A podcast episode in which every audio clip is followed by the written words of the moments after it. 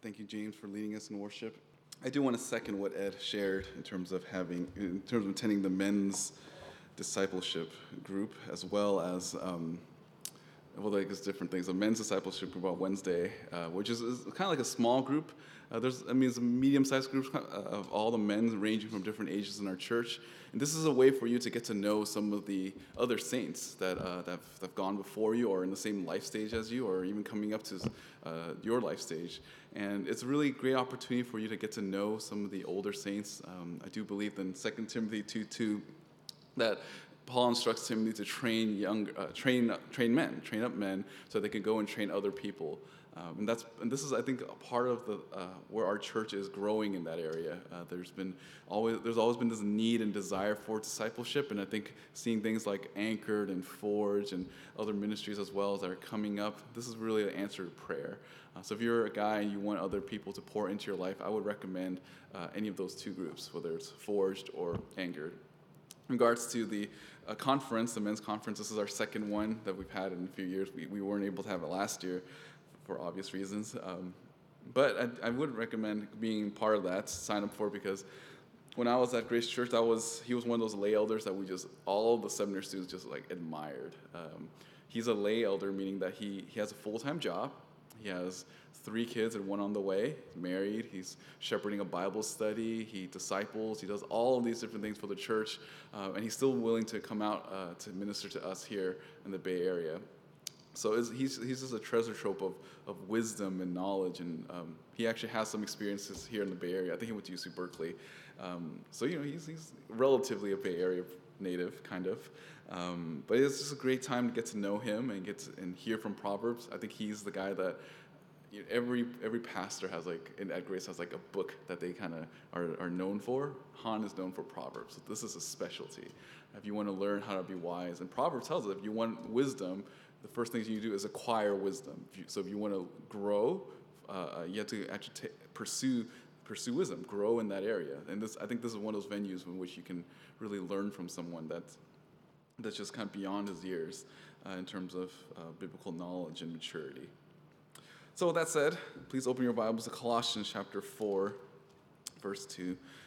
I'm going to jump over a lot of verses this evening, since this is a very huge topic and a very interesting one. I'm going to just start there as our starting point, and then we're going to kind of move around Scripture. But before that, let's open our time with prayer. Heavenly Father, we're thankful for you and how you sustained us this week, that you've brought us back from our work and our school. And Lord, we know that as we're gearing up for the weekend, we do want to prepare our hearts tonight to learn more about you and to enjoy this life under your word, knowing that all blessedness and happiness only comes when we're faithful to you. Lord, be with us this evening. Give us strength to be able to listen and convict us with your word so that we could be transformed to be more like your son, and to think, particularly in this topic of rejection, to see it in a way that doesn't have to be so negative, but in a way that is that we could respond in a way that's honoring to you. Thank you for this time we have. In your son's precious name, amen. If you're new here, if you're hearing this, for this message, the first one in this little series that we're doing. We're actually doing a dating series for the last several weeks. And I think the reason why I chose this, and I kind of hid it for a while, and praying through it was mainly because I know that in this group, this is one of those lingering questions that everyone wants to learn more about. Instead of trying to answer every little thing, I decided to maybe we'll just preach it behind the pulpit to try to give us some biblical principles and guidelines on what you can do, what you can't do, and what is just wisdom and from the scriptures, so you could decide and discern what works best in your context. We start off talking about biblical anthropology, that if you want to be in a marriage that's honoring to the Lord, you need to know who you are. You need to know that you're made in the image of God, and God has assigned to you, whether you're male or female, specific roles that God has designed for everyone. That is something that our culture despises because they don't like the idea that that someone else makes a choice for you. But as Christians, we understand that God makes choices all the time that we have to submit to. And gender is one of those things, where you are, where your ethnicity, all of these things are predetermined by the Lord, and you're supposed to use it to reflect God's goodness. Then we talked about why singleness is not some curse that we think it is. Singleness is not some plight that you're born with that keeps with you for all of eternity. No, the only plight that you're born with is sin. You're born with a sin nature, but that's taken care of the moment you become a Christian. And if you remember that message, I wanted to highlight the goodness of singleness. That is a good thing. That it's not something that you can just, that in your mind, think this is just a terrible thing, and that's a curse that I just can't wait to get out of. But for some of you, singleness is something that that you might have, and that singleness is actually the eternal state. It's that you're married only for this life for a certain amount of time, but singleness is something that will go beyond this time.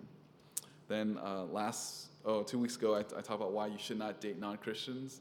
I went through different passages from the Old Testament all the way to the New about the dangers of it. And the main danger of dating a non-Christian is that your heart will be turned away from the Lord and that you'll be hardened to the things of God. We looked at Solomon and how he clung to all of these women that eventually made his heart turn away from the Lord. And the greatest danger, again, is not relationship issues, having all of these 1,000 wives for Solomon, but what was that his heart was turned. And that danger will go to us as well if we choose to date non-Christians. Then last week I talked about biblical friendships and how, and I try to draw as many principles as I can from Proverbs about what a good friend looks like. And there were things that, the good things that you want to be and aspire to, and also bad things that you want to avoid. And I brought those two from the book of Proverbs, basically, so you know how to be a good friend. A good friend is hard to find, and it's even harder to become, but it's something that we need to aspire to, because Christ is our friend. He's the model of what a good friend should be. Now, this evening, we're going to talk about rejection in both contexts, in terms of taking a rejection or giving a rejection. Now, I know that this topic is very strange, because it's like, you're in a dating series. Why would you talk about rejection? Isn't that kind of self-defeating? Well, there are a lot of things in life that are like that, that seems like that, at least. And I always find it fascinating when people try to create a problem and then try to also create a solution for that problem. Like, and if you've ever been to Vegas, my wife and I went there for a wedding a few years ago, and it's hilarious, because it's a place that there's all these casinos there, but then all these billboards will say, "Do you have a gambling problem? Call this number." It's like, well, wouldn't the solution just be that just don't have casinos? Then you wouldn't have to have a gambling problem if there aren't casinos to tempt you. Or if you have an Apple product, Apple Sam just walked by. So, if you have an Apple product, you remember years ago they decided to take out the headphone jack. Right? People were like freaking out, like, "Oh no, what about all the headphones I bought? I can't use them anymore." But of course, Apple had a solution, and there's come in twofold. Either buy a new headphone completely, or you can have this dongle. And in my mind, I was thinking, well, then why did you even get rid of it to begin with? Because you don't have to deal with this problem if you didn't get rid of it. In the same way, this is how I feel about this sermon. I'm talking about dating. There's a paradox. Like, I'm talking about hoping that encouraging you to have some biblical principles and guidelines so you can find a spouse. But at the same time, we're going to talk about how you can reject someone, how you can say no to someone. Now I know some of you are thinking, "Pastor, which side are you on? It's like you're giving tools to the enemy here. Don't you want us to get married?"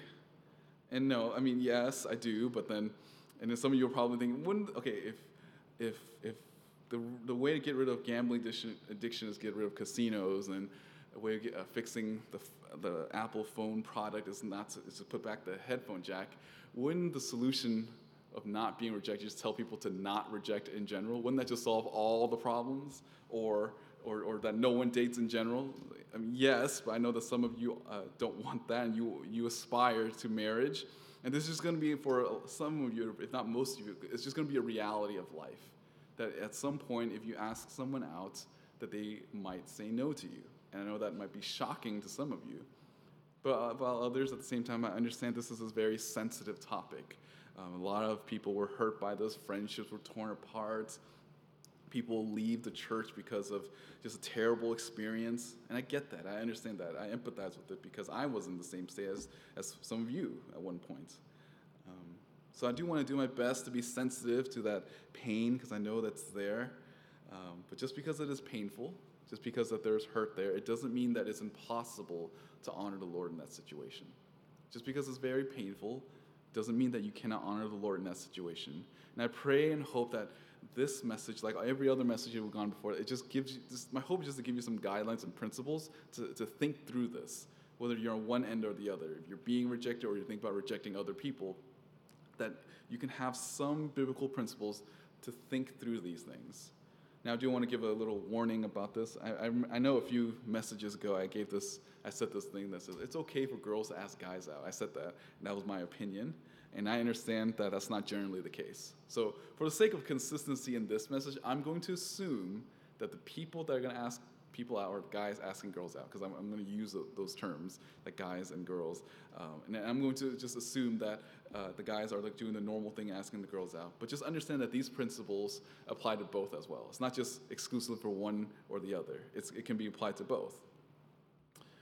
And again, another warning is that, again, for some of you that have been rejected, I'm sure that, or maybe you've rejected other people, I'm sure you've used some of these principles, so it might sound familiar, which is good. It means that you at least you're building on a biblical framework, and I'm hoping that you can continue to strengthen that way. Again, my hope here is to give you guys guidelines. So I'm going to go in terms of, for this evening, just two big broad categories, and in those broad categories, going to be little sub-points. So I'm going to start with the first one, was how to receive a rejection. We'll go, I don't know which one's negative, but how to receive rejection or give. I guess that's worse. We'll end in a relatively positive note, I hope. But how do we receive rejection? Again, this is assuming that you're a guy and you're asking someone out. How do you receive rejection in a way that is pleasing to the Lord? This is why I have you turn to Colossians chapter 2, Colossians chapter 4, verse 2. And the first point of this, how to receive rejection, be prayerful. Colossians chapter 4, verse 2 says, devote yourself to prayer, keeping alert in it with an attitude of thanksgiving. So there's this reality that for Christians that you're always praying. You should always make your petitions be known. This is similar things with Philippians, right? This is Philippians chapter 4, be anxious for nothing but everything by prayer and supplication with thanksgiving. Let your requests be made known to God. And Ephesians tell us as well to pray without ceasing. The prayer should be a normal part of your life, and especially when you're thinking about the realm of dating or when you're thinking about pursuing someone, that you need to think about the possibility that someone's going to say no to you. Remember that we as Christians are constantly called to depend on the Lord, that without the Lord, we are nothing. So you want to ask the Lord to help you take the rejection as gracious as possible. You have to, in your mind, before you even ask someone out, understand that that is a possibility for you, that someone might say no to you. And you got to be okay with that. There's nothing wrong with asking God to provide for you a spouse, and there's nothing wrong if God says no to that. Being prayerful means that you're seeking God for wisdom, and you want to do His will, and you want His will to be revealed to you. And sometimes that means that person is going to say no, and that is the answer from the Lord. If that is the case, you need to thank the Lord in prayer that He's made His will very obvious to you. We often are people that will go to God and ask God, Lord, reveal to me your will. Tell me what you want me to do in this life. And all of a sudden when we, in the realm of dating, guys would ask girls out, and it doesn't go in the way that they want, and then they go and tell all their friends. You know, instead of actually going and tell the Lord and thanking Him and praising Him for making His will known, we start grumbling to our friends. Like, oh, you know what just happened? Or your friends might ask you, so how'd it go? It's like, let me tell you what she said. And then you just kind of grumble, and it's like, she wasn't that godly. I don't even think she's saved. And you just kind of keep talking negatively. It's so easy for us, isn't it, to grumble and complain about what just happened instead of going to the Lord in prayer and thanking Him in giving you the state, putting you in the state that you're in.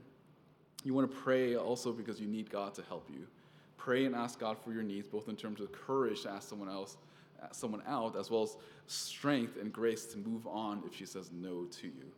Ask God for help so you can speak in a way that is seasoned and appropriate at the right time. This is Colossians chapter 4, verse 6, let your speech always be with grace, as though seasoned with salt, so you will know how you should respond to each person. I'll revisit this passage later on. But you need to have a prayerful attitude. In the realm of dating, you must always be praying to the Lord. Some probably more than others, and probably more intense than other circumstances, but you need to have the attitude of prayer. In your prayers, it should never be basically strict on what the outcomes you want. I think sometimes, I've said this before, a lot of people would say things like God did not answer my prayer because he didn't give me what I want. No, God did answer your prayer, and it's not what you want. And that's okay to acknowledge that. Like, maybe that's not what I want, but Lord, if this is your will, then let your will be done. And that's what we need. We need to have this understanding. If we want to have our minds conform to the image of Christ and have the mind of God, that means we need to be thankful and submit to whatever the Lord has in store for us. Don't be the person that only prays to God only in times if you want something. Pray regularly and always understand that God knows what is best for you and for your sanctification and for your holiness. But this is James chapter 1. This is something that we're familiar with, or in Romans chapter 8, verse 28, that God works all things for the good of his people, for those who love him. Now, if you love the Lord, if you trust in him, you will know that that person is not meant for you, and that's a good thing. So prayer, you need to have a prayerful attitude. That's how you can be rejected in a way that is fine. It's almost like preparing your heart for it when it comes. And so when the person says no, you thank them, and then you go and you thank the Lord for making his will very obvious to you. Next, be humble. First, you have to be prayerful. Second, be humble. How do you get rejected in a way that is pleasing to the Lord, and how do you survive it? Second is be humble. Romans chapter 12, verse 3. For though the grace given to me, I say to everyone among you, not to think more highly of himself than he ought to think, but to think so as to have sound judgment, as God has allotted to each a measure of faith. Most people get bothered when they get rejected because they have a wrong view of themselves. And Paul here is instructing the people that you need to have an appropriate view of who you are. And some of you might think it's appropriate. It's like, I am so great, and that is appropriate, and that's consistent to who I am. Like, no. You have to see yourself in light of who God is. Because if you see some people think, oh, I'm very godly, I'm very kind. But it's like, are you really? And relative to who Christ is, are you really that kind? Are you really that patient or loving? No, we're not, and that should humble us. That should make us realize that we don't deserve anything. Usually people that goes through some sort of, they're like in shock when they get rejected is because they have a very high view of themselves. And if you aren't humble, then being rejected will be a very humbling experience. James chapter 4. Verse 6, it reads, but he says, a greater grace, therefore, it says, God is opposed to the proud, but gives grace to the humble. And you have to see that the Lord, and even in very difficult times, is really humbling you. I've known a lot of people that come into church and things like that with this tough person attitude. And oftentimes, the Lord will put them in their place when someone says no to them. It's funny and sad because it's almost like it's a cognitive dissonance. They don't know what's happening to them in reality. And it's a reality that, like, okay, you're not as great as you think that you are. And how do we know that? Because God sees us in all of our faults. He sees us in all our flaws. He sees all of those things. And he knows that, like, okay, all the little front that you have to other people, yeah, you're not that great. And sometimes you would use things like a rejection to expose those moments of pride. And there's a sense that we need to remember that we don't deserve anything but the wrath of God. And Christians that are proud and gets upset often forget that they are not entitled to anything. Rather, God is not entitled to give them any one. People who have a hard time figuring out why they are rejected, again, go through some sort of crisis of identity, tend to do that because they have such a high view of self, and rejection is a way for the Lord to expose your pride. And if that's you, you need to be thankful. If you've ever been rejected before, you need to be thankful that the Lord is showing you where your immaturities are, where your areas of sin, or even idols. It's one thing to say that you want to be sanctified, and it's another thing to actually be sanctified. It's one thing to say, I totally want to be godly, but it's another thing to actually strive and be humble to be godly. And oftentimes it's hard because it makes us makes a person see their own sin that they cannot turn from it. They're just, here is your sin. It's being exposed right now. What are you going to do with it? Be humble about it. Again, which is why a lot of ways rejection is a great teacher, because it exposes your shortcoming. And you need to praise the Lord for those moments where you're being taught how proud you really are. In other words, although being rejected is personal, because you're the one being rejected and she's not interested in you, you don't have to take it personally. You don't have to escalate it, because a humble person will just be appreciative. They understand where they are in relative to who God is. They understand their own depravity. They understand their own wickedness. And they also understand God's goodness in giving them Jesus to die on the cross for their sins. So they don't deserve anything. But the fact that they have Christ and the Lord willing to give them something more than that is an extended measure of grace. But only a humble person can see that. And only a humble person can go into asking someone out, get rejected, and still glorify the Lord in it. So be prayerful, be humble. Third, be realistic. Be realistic.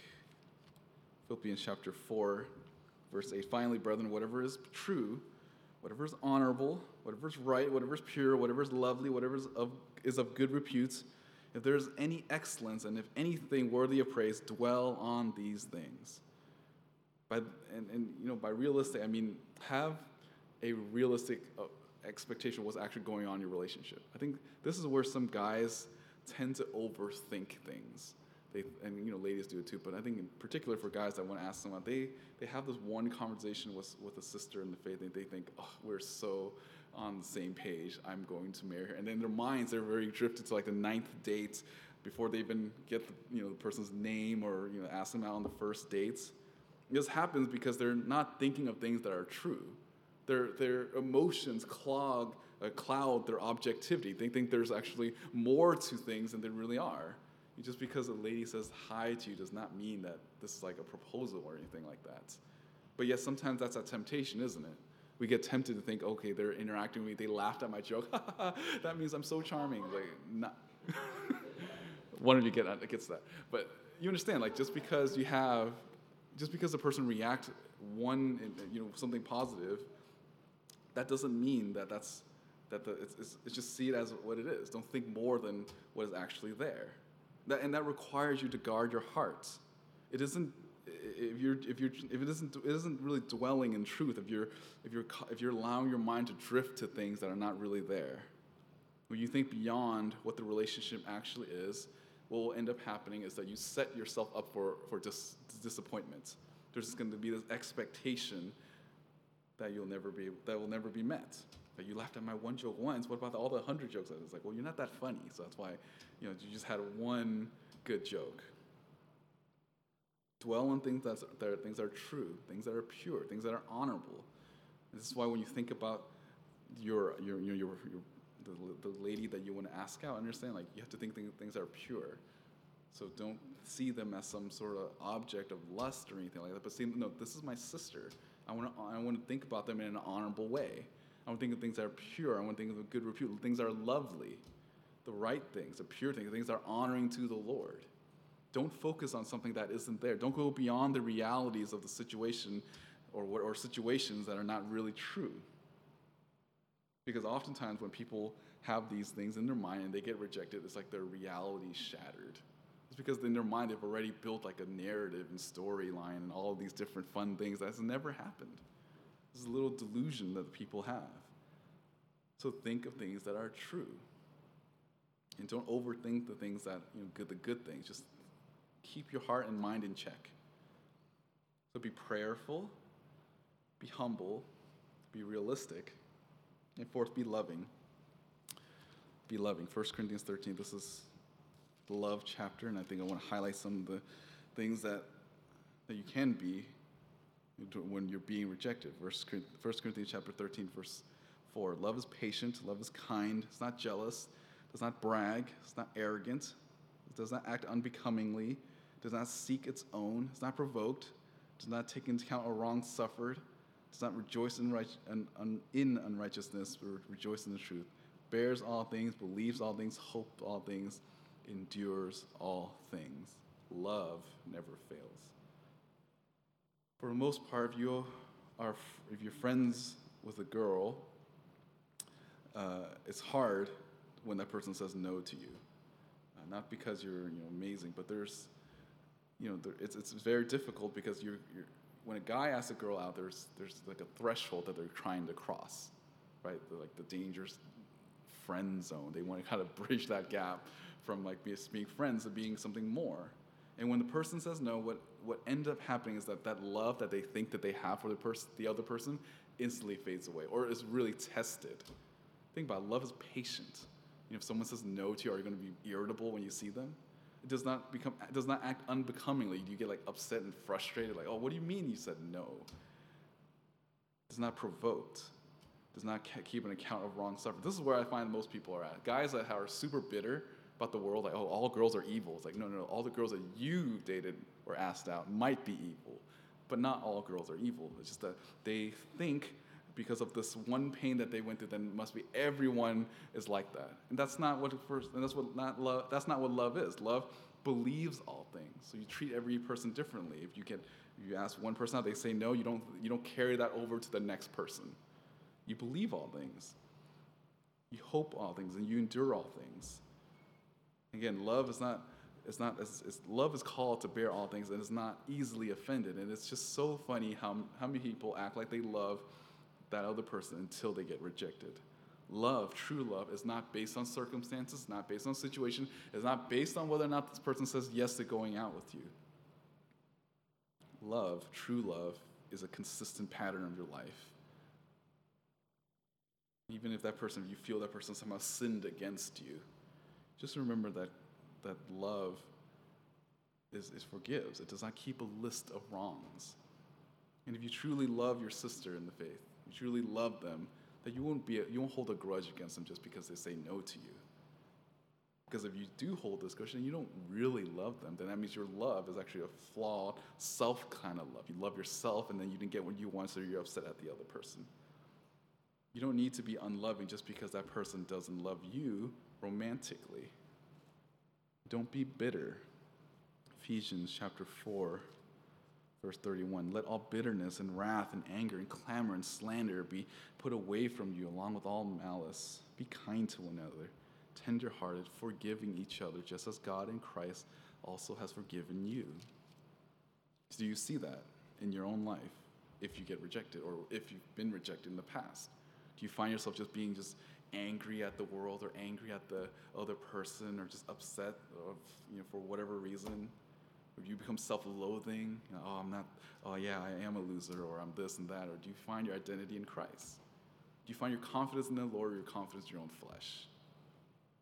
Be kind to one another, loving and by forgiving each other. James chapter 3, verse 4. Verse 14.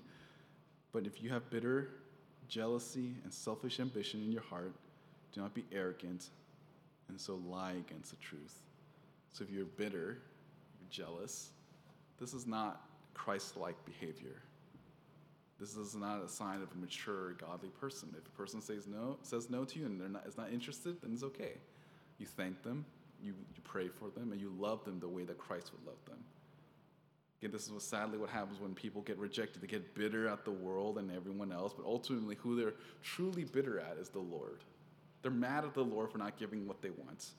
They become bitter and they walk around as if with a chip on the shoulder, or the world is against them, or at least all the ladies in the world are against them. If that is you, and when it happens, and when you feel bitter, what you need to do is repent of it. See this as God's way of exposing your sin and your sinful tendencies.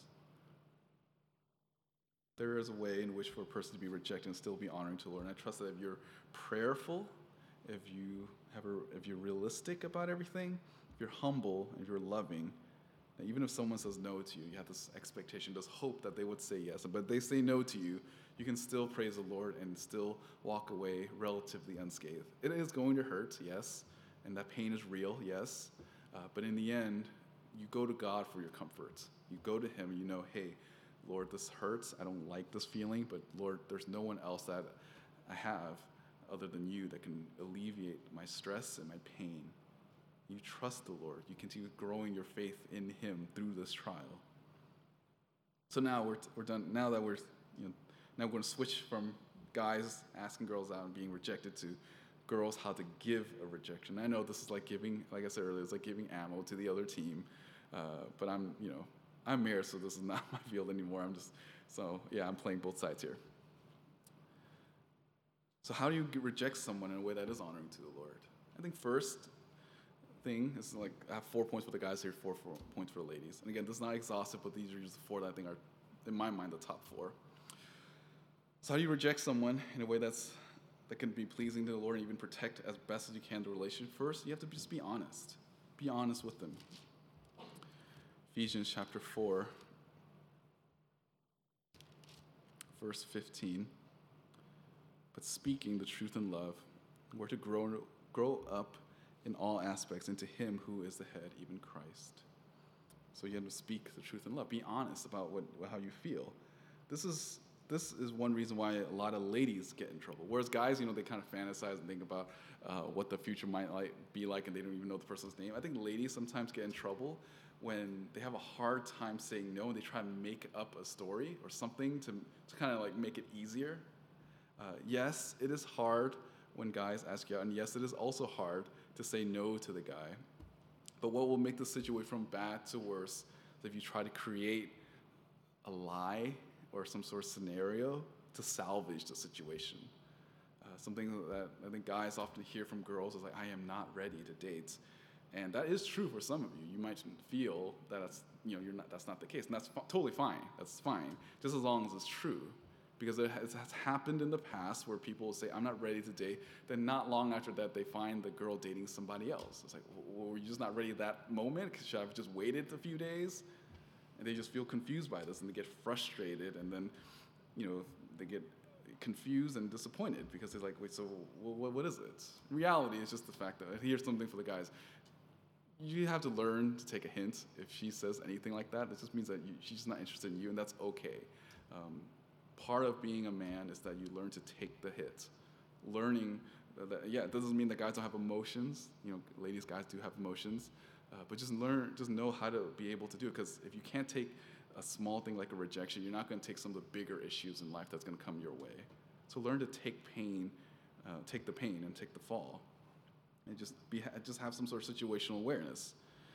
Some of you, again, you might not feel like it dating, and that's okay. But just make sure that statement is true, because the Lord knows. The Lord knows. I mean, there's like those godly answers, or seemingly godly answers. She's like, it's not, I don't feel like God is telling me to date you. And it's like, the poor guy, like he has not only you to reject them, but God is also rejecting them through you. So it's like a double rejection. But just be honest. It's okay to say like, hey, I'm not interested. It's okay to say, I'm not ready to date right now because I want to focus on school or whatever. These are perfectly legitimate reasons. Just make sure that it's true. Just understand that God is really your audience here. When the guy is asking you out, it's not just you two and no one else. It's you two and the Lord. The Lord is watching, and you want to honor him in the way that you respond to them. Be honest. Speak the truth in love. Romans chapter 12, verse 9. Let love be without hypocrisy. Abhor what is evil and cling to what is good. And how can you have love without hypocrisy is that you're truthful. That if you're not interested, that's okay. If you really are not ready, that's okay. But just always speak the truth. And the Lord does not want you to sin, right? What will make those situation worse is if you're willing to sin against the Lord over something that's really so petty and small in eternal sense. First Peter chapter 1, verse 22, since you have, in obedience to the truth, purify your souls for sincere love for the brethren. Frequently love one another from the hearts. So you want to speak the truth and be honest with them. And look, it's the most loving thing for you to speak the truth in love. It's really unkind when you try to make up something just to get out of this. Again, I understand how strange the situation is. When girls are being asked out, that doesn't mean you can't be telling the truth. In fact, it shows more respect to the Lord and to the other person if you're honest up front that you're just not interested in them. So the first one, be honest. Second, be understanding. Be understanding. Luke chapter 6, verse 31. This is Jesus' words to his to the disciples here. He says he teaches them this, to treat others the same way you want them to treat you. Now, it may be hard to imagine for some of you, but being rejected is not easy for guys. Like, there has to be this understanding that, ladies, it's really hard for a guy to pray and then ask for counsel and then find the opportunity and then actually say what they want to say to you, because that's not easy for the guy. It's actually very hard. There's just a lot of pressures going on, and they're trying to figure out the right things to say, and they're like bumbling over their words or stuttering, and then they're like sweating for some reason, and they're like, hello. It's like, oh, yeah, hi. By the way, can I, and, you know, then they go for it, and it's hard for them. But how you respond, you want to try to put yourself in their position, try to be sympathetic in that way. How would you reject someone, or how would you want to be rejected if you're in that position? Like, just understanding their perspective will give you a softer and more tender heartedness to it. Not necessarily to the guy, but like, it's not just like, oh, I feel so sad for you, now I'm going to go out with you. That's not what I'm saying. What I'm saying is that at least you're more understanding and sympathetic, that you're not going to like quickly dismiss them in a way that's just hurtful, that you can be more mindful of your words, is what I'm trying to say. So imagine yourself being in that position. Again, all the things that they have to go through, and ask yourself, if you were to be rejected, how would you want to be told? If you were in that position, how would you want to be told that they're not interested in you? Would you do it in a spirit of gentleness, kindness, or mean-spirited? Would you be like, ugh, like, you know, it's like, yeah, why? You know, it's like there's certain things that in body language and your facial expressions. I know most of you guys are wearing masks now, so you could hide a little bit of that, but you know, it's still there's subtle ways in which we communicate that it can be hurtful for the guy.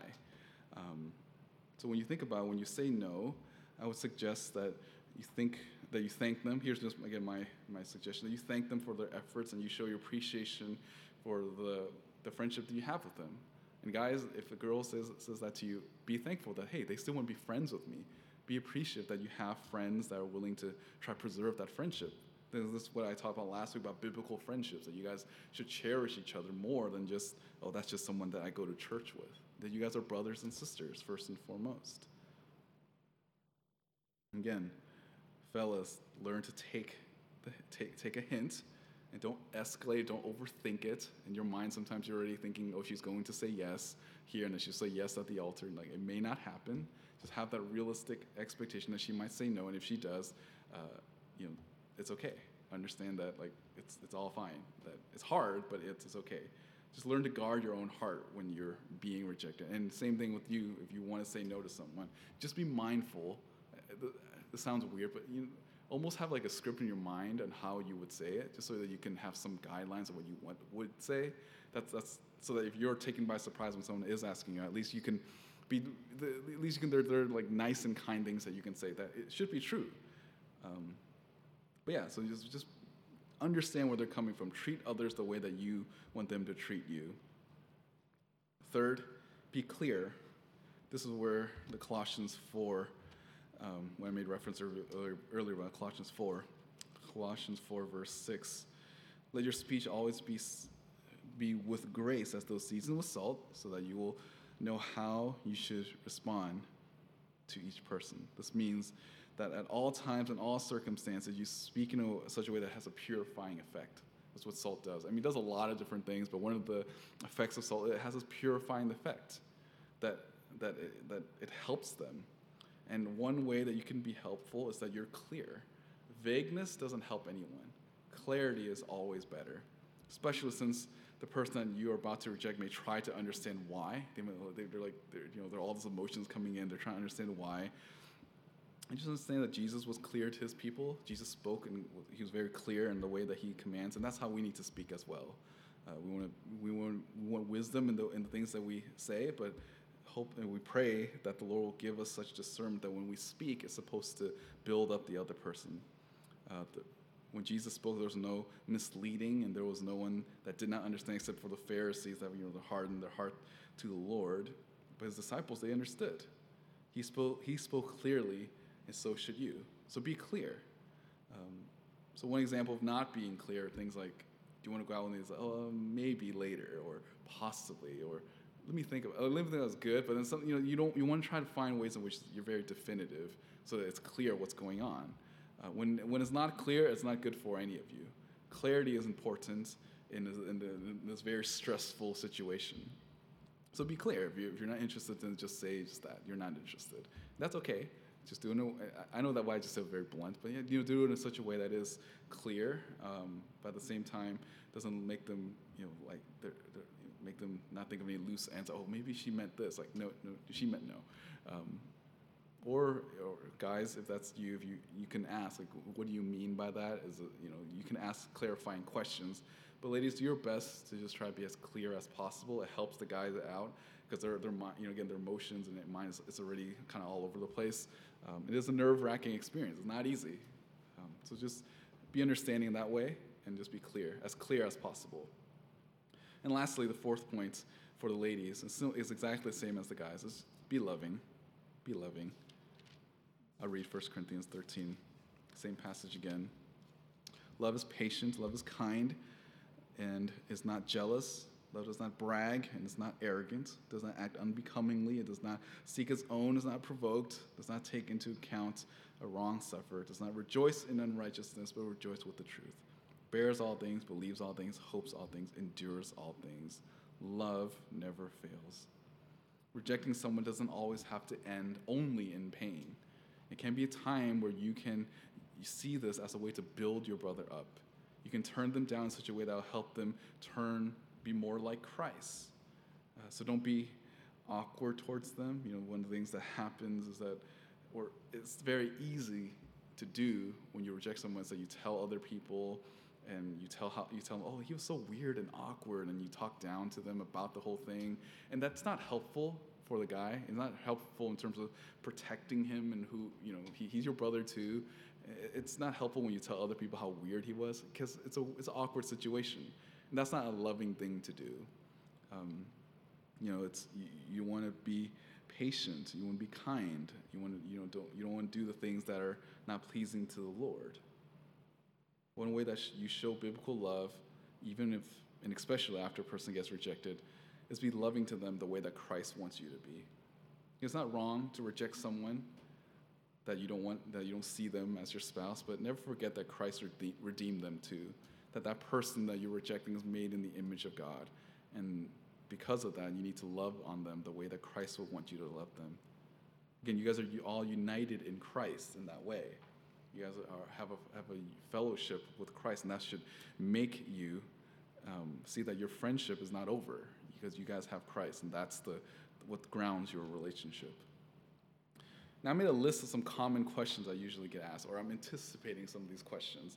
And these are some questions that comes in this topic, and some of them would be maybe helpful for some of you. I'm sure if you have more questions, you feel free to email me. But here I have four questions that people might think about when they're thinking about this, asking someone else and being rejected. First question is this: how do I know when I should ask someone out? I think we're going to actually talk about this a little bit more down the line in the series moving forward. But this does take a level of wisdom and situational awareness. You obviously can't ask someone out of the blue. Again, unless it's like online dating, I get that. That's at least you guys, it's like agreed upon that you guys don't know each other. But when in a normal circumstance, like in the church context, you should at least know that person. And you should get to know them a little bit more. And again, this looks different for everyone. And I would advise you to have someone older in your life to even see if you're ready to ask someone out. Or if you know that the person is being discipled by someone, then you can ask them, hey, is this person open to a dating relationship? It's good to have other people in your life to help maybe screen some things for you, to give you better insight into your life and your situation. When I first met Kelly, I went to that Bible study that we were part of, GOC. I was like, I had like a major crush on her. I was like, wow, she's so great. And I was like 2 or 3 months after, I started attending the Bible study. And I told my disciples, hey, do you know this Kelly girl? She's like, oh, and he's like, oh yeah, Kelly's great.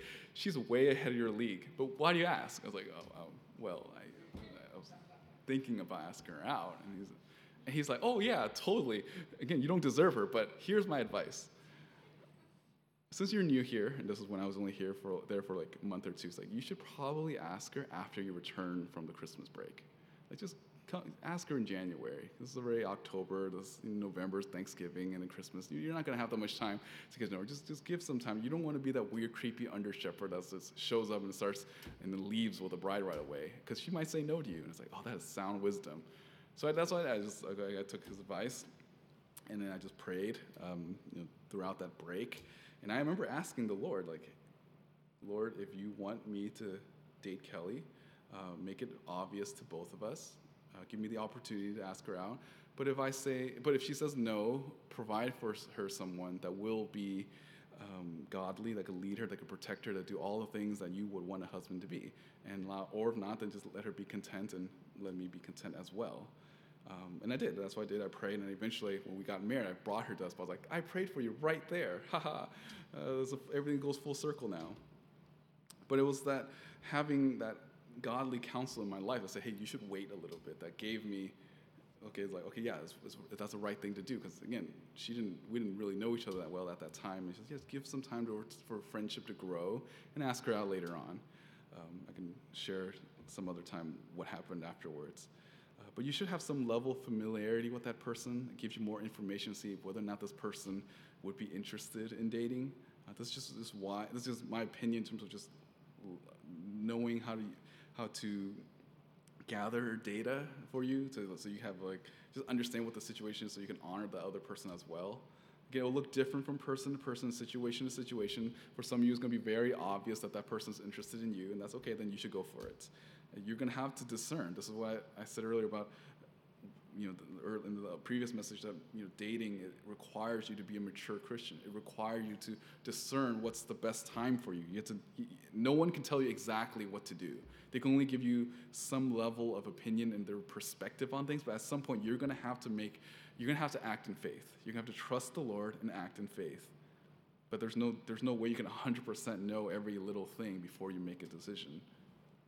So that's why I would advise. Like, how do I know when to ask the person out? Just get to know them a little bit more. Get to know those people that are in their life that can help give you some information and to help you think through some of these things. That's the first question. Second question, what if the guy I rejected, or during the conversation, what if the guy I rejected asked me why I said no? Now, here's a side note to you fellas. If you ask that question, be prepared for the answer. Like, don't be like, what are you talking about? Why are you saying that means something? Like, no, you asked, okay? You asked, and you need to be willing to take the answer. Make your yes, yes. So if you're going to ask a question, hey, why did you reject me?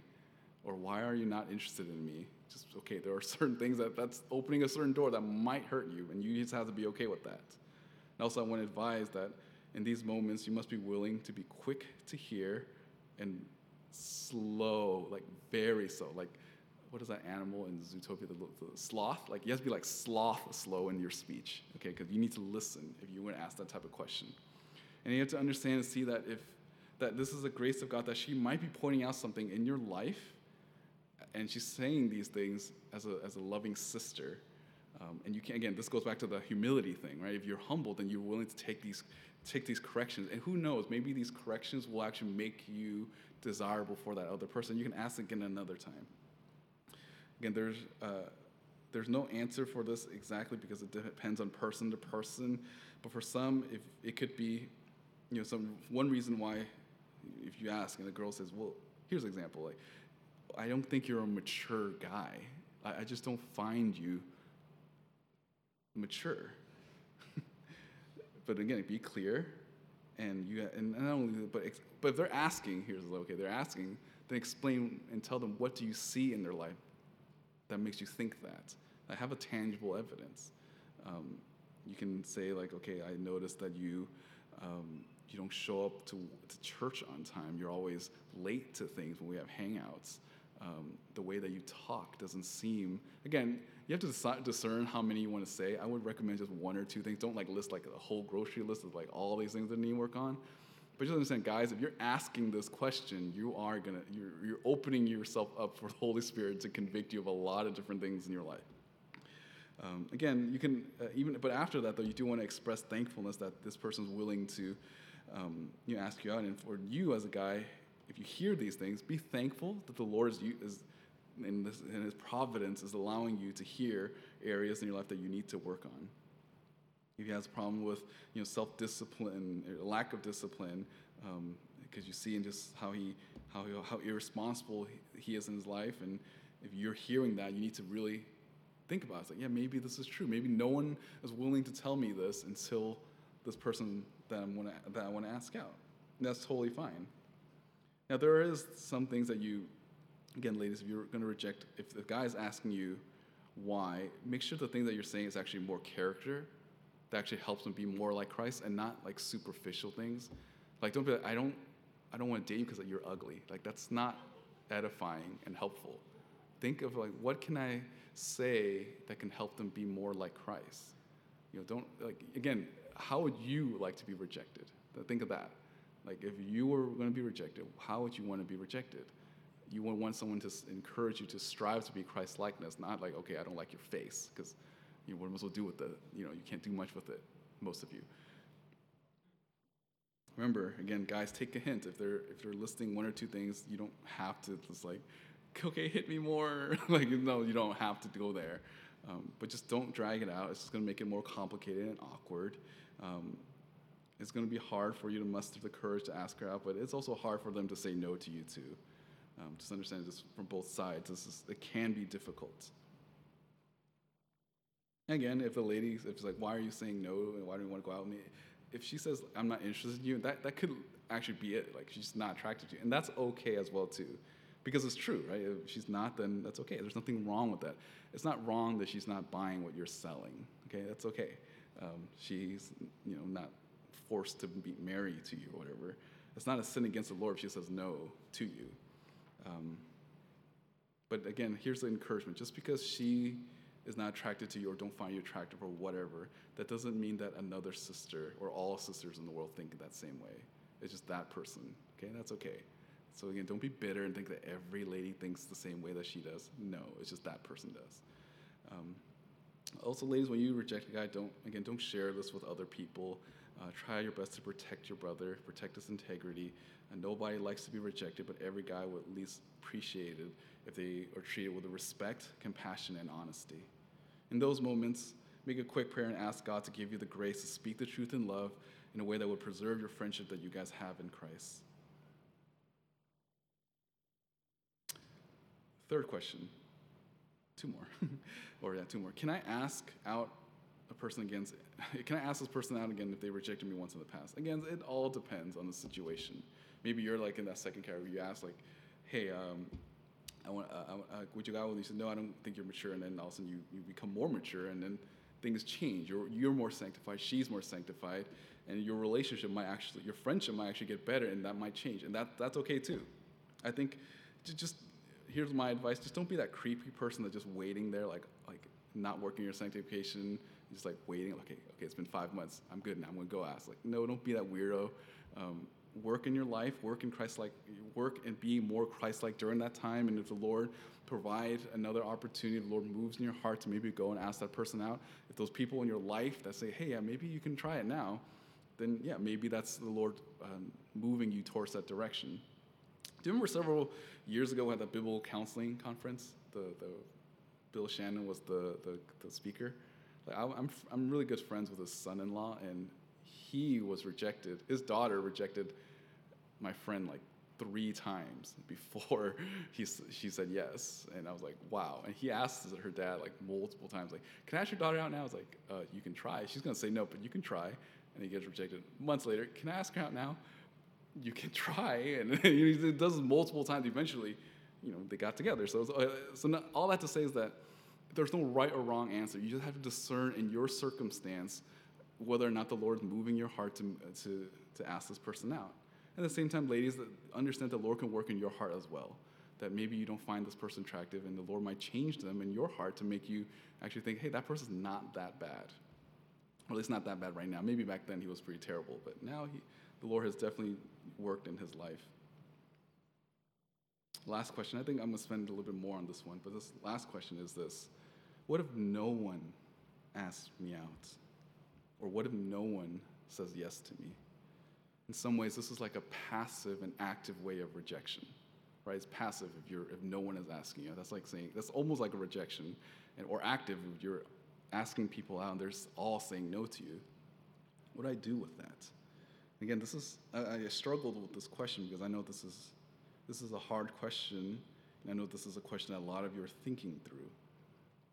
In some ways, this is the hardest question because it's a form of rejection that even if no one asks you. And then again, the opposite is also true. What if no one says yes to going out with me? And you know, both guys and girls are in this category.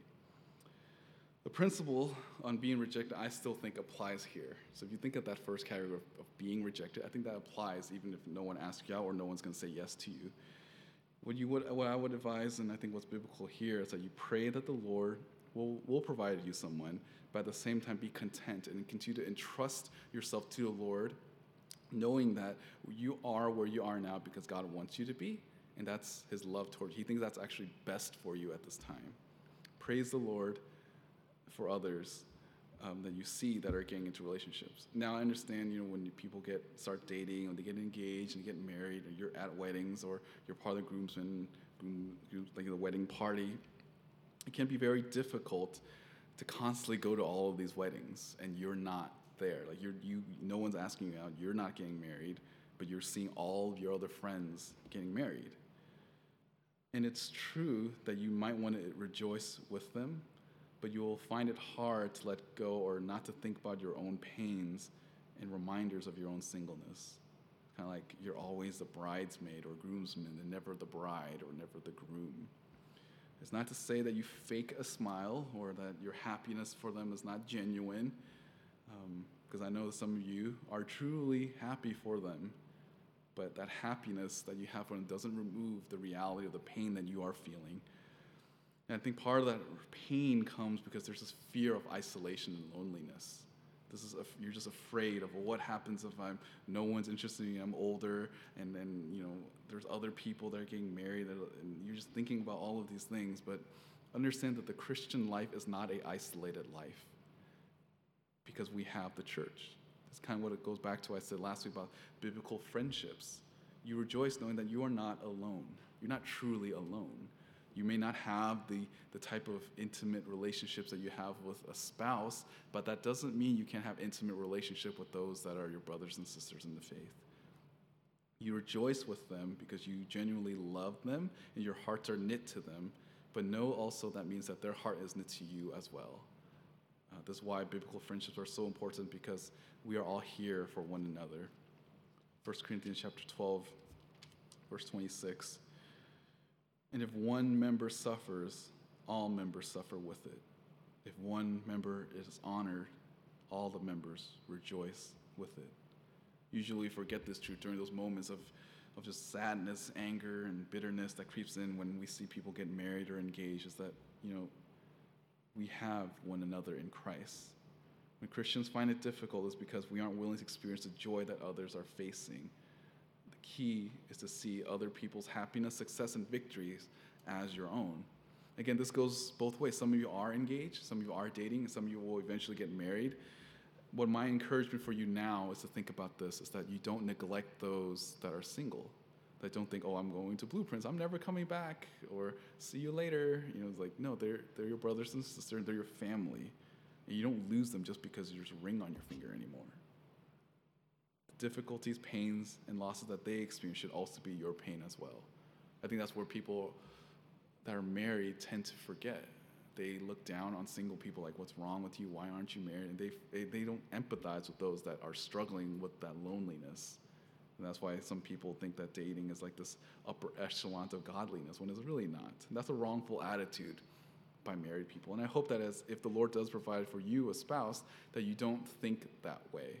That you don't think, I'm not going to spend time with single people because how am I going to relate to them? How are they going to relate to me? No, those things, those superficial status things, does not matter. What matters the most that you guys have, that we all have in the family of God, is that we have Christ and we have one another. The church is a grace from God that we have. It's not sinful. It's not sinful to feel the sting of wanting of singleness. That's not wrong, but it can be a sin if you allow that sting to translate into hate and bitterness against the Lord and other people.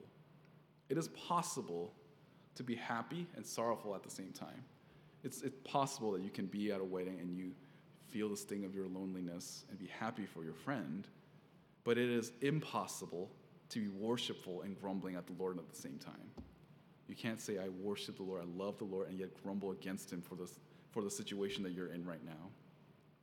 When you find yourself in need, do you look to God and go to him in prayers, or do your sorrows cause you to become a complainer? This is a battle that most of you are going to face in your singleness. How can I rejoice with those that rejoice? How can I be happy when all my other friends are getting married? It's a battle that can't be won, however, only if you continue to entrust your life to the Lord. Being rejected and rejecting others doesn't have to end. It's not the end of the world. It's not the worst thing that can happen to you. And it can be a way in which God has revealed to you both that you shouldn't be together romantically. And that's, again, praise the Lord. Brothers, please pray and praise the Lord for it, because a true brother in the faith will always want to look at what's best for their sister, and that in some cases what's best for your sister is not you. And you need to thank the Lord for that, because it's not best for her, and you want what's best for your sister, right? That's what you want. Sisters, pray that God will give you wisdom to decide if that this brother is not someone you want to say yes to or no to. And again, you can, even when I talk about clarity, you can also say, can I have time to think about it? That's fine. Just set a time. Don't say, I'm thinking about it, and then drag it on for like years. You know, just think, well, okay, just be honest. Set a time. Say, hey, let's talk about this a week from now or something. Give me time to pray. Something like that. That's at least honest. But yeah, pray that the Lord will give you wisdom. That if the Lord is, you know, this is someone that you want to say no to, that you do in such a way that is filled with grace, filled with love and kindness. In both cases, we must always seek to honor the Lord in all the circumstances. I want to end by reading First Thessalonians chapter 5, verse 18. In everything, in the Greek means everything, in everything, give thanks, for this is God's will for you in Christ Jesus. And everything here involves being rejected as well. Let us pray. Father God, we are thankful for your word. And Lord, help us, for some of us that are struggling with feeling empty. The desire to find a spouse is not a bad thing. It's a good thing to have those desires. But Lord, sometimes it is not in your will that you want certain people to get married. And Lord, I do pray that we can learn to be thankful and appreciative, and to be grateful for the life that we do have, not the life that we want to have. Lord, we know that we may be rejected by people in the church, but we're not rejected by you because of what your Son has done on the cross for us, that we always will have you, that we belong to you for all of eternity. And may that truth be the grounds for us to worship you better and to love you more and to love our brothers and sisters more. And Lord, for the brothers that are going or planning to ask someone out, may you give them just the wisdom to speak the truth in love and to ask in a gracious way. And if it's your will that they don't date someone, that you give them a Christ-like attitude, that they can be humble, and that even their rejection is not nearly as bad as the rejection that you faced by your people. Lord, I pray for the sisters here that may have to reject someone, that you can use them in the things that they say to build up their brothers, that they don't see this as an annoyance, but are appreciative of their brothers that they have here. And Lord, may, if it's your will, that you can use them to help build the other brother up. You give them the right words to say to do that. And Lord, we know that all of us here have one another, and that we don't view each other in terms of our marital status or life stage, Lord, but that we see each other for how you made us and how you redeemed us, that we are all brothers and sisters, made in your image, purchased and ransomed by your blood, and now children of you, Lord. And may we love each other the way that would be honoring and pleasing to you. Thank you for this time and your word. In your Son's precious name, amen.